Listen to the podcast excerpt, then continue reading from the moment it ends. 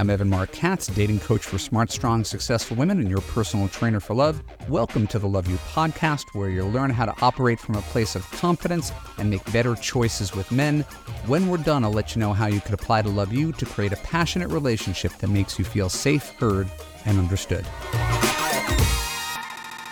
Excited about today's topic how you could be your most authentic in dating. You're gonna wanna listen to this one. If you enjoy the Love U podcast, please subscribe on Apple, subscribe on Spotify, subscribe on YouTube, click on the bell, do the whole thing. Give us a positive review or five stars wherever you are. It means a lot. Uh, it makes a difference. It helps us be seen by more people. With that out of the way, happy almost Valentine's Day. I'm not a big Valentine's Day person. I, I am a dating and relationship coach. I am happily married. I always acknowledge Valentine's Day with a card and a gift and or dinner. I still think it's a Hallmark holiday. I still don't think single people should feel bad if you're single on Valentine's Day, no more than someone who doesn't uh, no, have a living father should feel bad on Father's Day. Uh, it's just a day. So uh, I want to acknowledge Valentine's Day for all you lovers out there and everybody else. Just a day. Don't worry too much about it. The reason I'm doing today's episode was because I listen to podcasts too. I, I don't just, you know, I, I don't just uh, make podcasts. I, I listen to them. Uh, I have a steady uh, diet of uh, comedy and politics, uh, two areas of interest to me. And I was listening to Smartless a few weeks back, and they had an episode with Selena Gomez. Now, I am a man of a certain age. I don't know how Selena Gomez became one of the most famous people in the world, 40 million Instagram followers or something like that. Selena Gomez is a really big deal for people who presumably are a little bit younger than I am. And she's an actress and she's a singer and she's had noted mental health issues. She was talking with, you know, Will and Jason and Sean on Smartless, where they interview celebrities, and was very, very kind about it, about some of her struggles. And the very end of this podcast, if you go to Smartless and go check out the Selena Gomez episode, uh, if you're not into it, you could fast forward to the end because that's where the really interesting stuff started to happen. They started to talk about authenticity, and authenticity is is a a buzzword. Uh, the internet's a vast place. A lot of words are uh, used so often that they almost lose their original meaning. It doesn't mean it's a bad thing, but authenticity, like vulnerability, these are really key words, but they're repeated so often that they seem to get diluted. On this podcast, they started to talk about authenticity and how hard it is as a celebrity to be authentic. Because you're in the public eye, because everything you do could be dissected or measured or criticized, or someone's not going to like it, right? Or it could cost you your job or your public image. I mean, imagine being under that level of scrutiny all the time to the point where you have to watch what you say, you have to watch what you wear. That is exhausting. And it's not terribly surprising that a lot of these good looking, rich, famous people struggle with authenticity, not to mention self esteem, right? Despite the fact that they are in the 1% of 1% of 1% of most privileged people in the world. And listening to all these folks who are, you know, it's the sort of celebrities, they're just like us type thing. They are, they're just regular people who happen to have extraordinary jobs. And I really felt bad for them because there was no liberation in micromanaging yourself all the time. And all I could think about when they were sharing this is what an interesting comparison this was to my clients, women, when it comes to dating. Uh, always in your head, worrying about what you say, worrying about how you look, playing a role, wanting to be liked, hoping you're approved of. This, in Love U terminology, is what it's like to be the intern as opposed to the CEO. The intern doesn't know they can get a paid job, much less a good paid job. So they will put up with any amount of BS in order to stay employed because they don't know that they can do better. They don't know if they deserve better. They don't know what's normal in terms of how they're treated.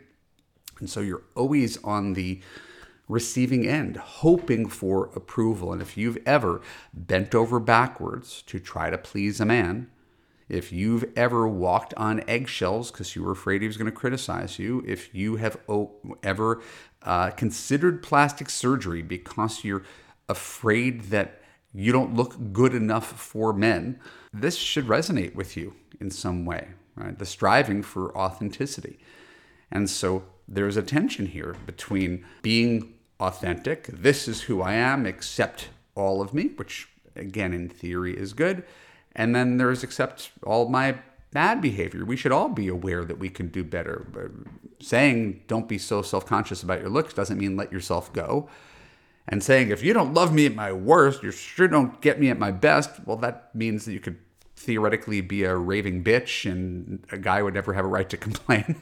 So we're really talking about a more nuanced position than that. You can be self aware without having to be so in your head about how you come across all the time that you're locked up by fear that doing the wrong thing, any one misstep could derail you in, in Hollywood, your career, and here, your relationship. Relationships have to be safer than that. Uh, there's a love you saying, uh, sorry to quote myself, it's just what I do. You can't do the wrong thing with the right guy. That's where you have to land. You can't do the wrong thing with the right guy because if you are always micromanaging everything in your head, how could you ever relax? How could you ever let down your guard? It's liberating to not care. And again, there's a difference between not care. I don't care what anybody thinks, and again, it's a license to be a terrible person, and just the idea that hey, if someone doesn't like me, that's unfortunate, but that's okay because I like me. I, I, I like who I am. I, I like how I show up in the world. I'm, I'm kind to people. I'm, I'm moral. I'm ethical. I'm relatively decent to look at. There are worse people. that integration of public and private, I find to be almost a superpower if it's a superpower that you could acquire. And by the way, I bet you know people who are like that. People who are the same everywhere. It's about the highest compliment I could give someone, right? Not that they don't give two fucks, but rather they seem fairly comfortable in their skin, whatever that means. Because we all buy into that comfort in their skin. We respond to confidence, not arrogance, but we respond to confidence, right? If there's a woman who's heavy, who's wearing spandex, God bless you. You're sexier than someone who is afraid to take off her clothes in the bedroom with a lover. Go. That's confidence is sexy. And confidence and authenticity often kind of go together.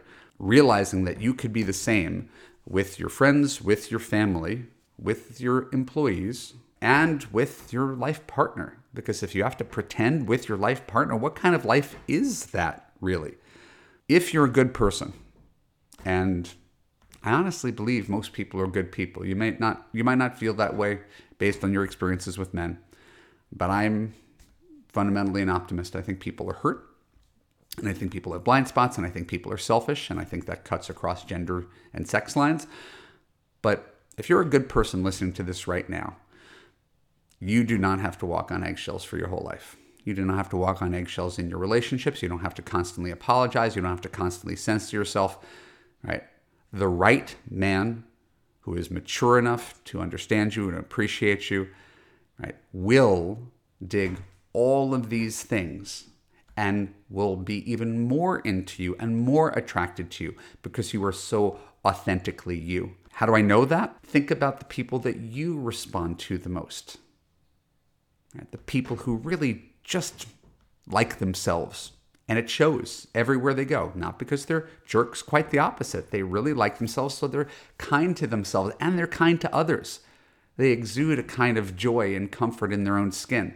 When you see it, it makes you want more of it. And when you've seen it, it should be something that becomes more attainable. It just has to do with shedding some of that skin, those layers that you've built up over the years, parents criticizing you, making you feel bad about yourself, normalizing that behavior with men in your life, constantly negative voice in your head, right? Go read uh, The Untethered Soul or uh, by Michael Singer or uh, Power of Now by Eckhart Tolle. I don't, I don't know how to pronounce his last name, but like these are books about you having this voice in your head that's always cutting you down and how that voice is really your worst enemy I just want to implore you to be the best version of you because if Selena Gomez could go into inpatient mental care, I think she counted like four times because she, with everything going for her, didn't feel comfortable enough to be herself in the public eye. Well, that is a really sad sign. Uh, that's a sad sign that she doesn't have someone whispering in her ear how lovely she is and how valuable she is. And so, if that's all this podcast is to you, is someone whispering in your ear, telling you you're a good person, you're a beautiful person, you have everything going for you, all you have to do is believe it and act like it instead of worrying about the approval of others, then that should be your only takeaway message for today. Some people aren't going to love you. Some people aren't going to like you. Some people aren't going to be attracted to you. That's all right. No one has a 100% success rate. I sure don't. But I don't lose any sleep about it because my parents gave me a lot of self esteem when I was a kid. My wife loves me unconditionally. I have good friends who I've kept for many, many years. Right. And so I, because I'm secure, people could say negative things about me on the internet and it doesn't, it doesn't really cause me to lose any sleep. That is the gift that I wish for you that you don't give any one guy veto power to live rent free in your head, making you feel bad about you, especially if he's the guy who's supposed to love you the most. Fuck that guy.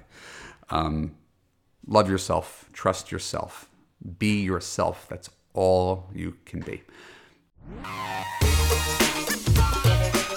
My name is Evan Marc Katz. Thanks for tuning into the Love U podcast. For more episodes like this on YouTube, click the subscribe button, ring the bell, and choose all to get notified when new content comes out. If you're on Apple or Spotify, please leave a written review, which helps to amplify this podcast to other high achieving women who are ready for love. And if you want a man who makes you feel safe, heard, and understood, go to www.evanmarckatz.com forward slash apply and watch my free video about how you could fix your broken man picker. When you're done, apply to Love U to join other women in the coaching community where you'll gain confidence, raise your standards for what you expect from men, and get the relationship you deserve. I'll see you there.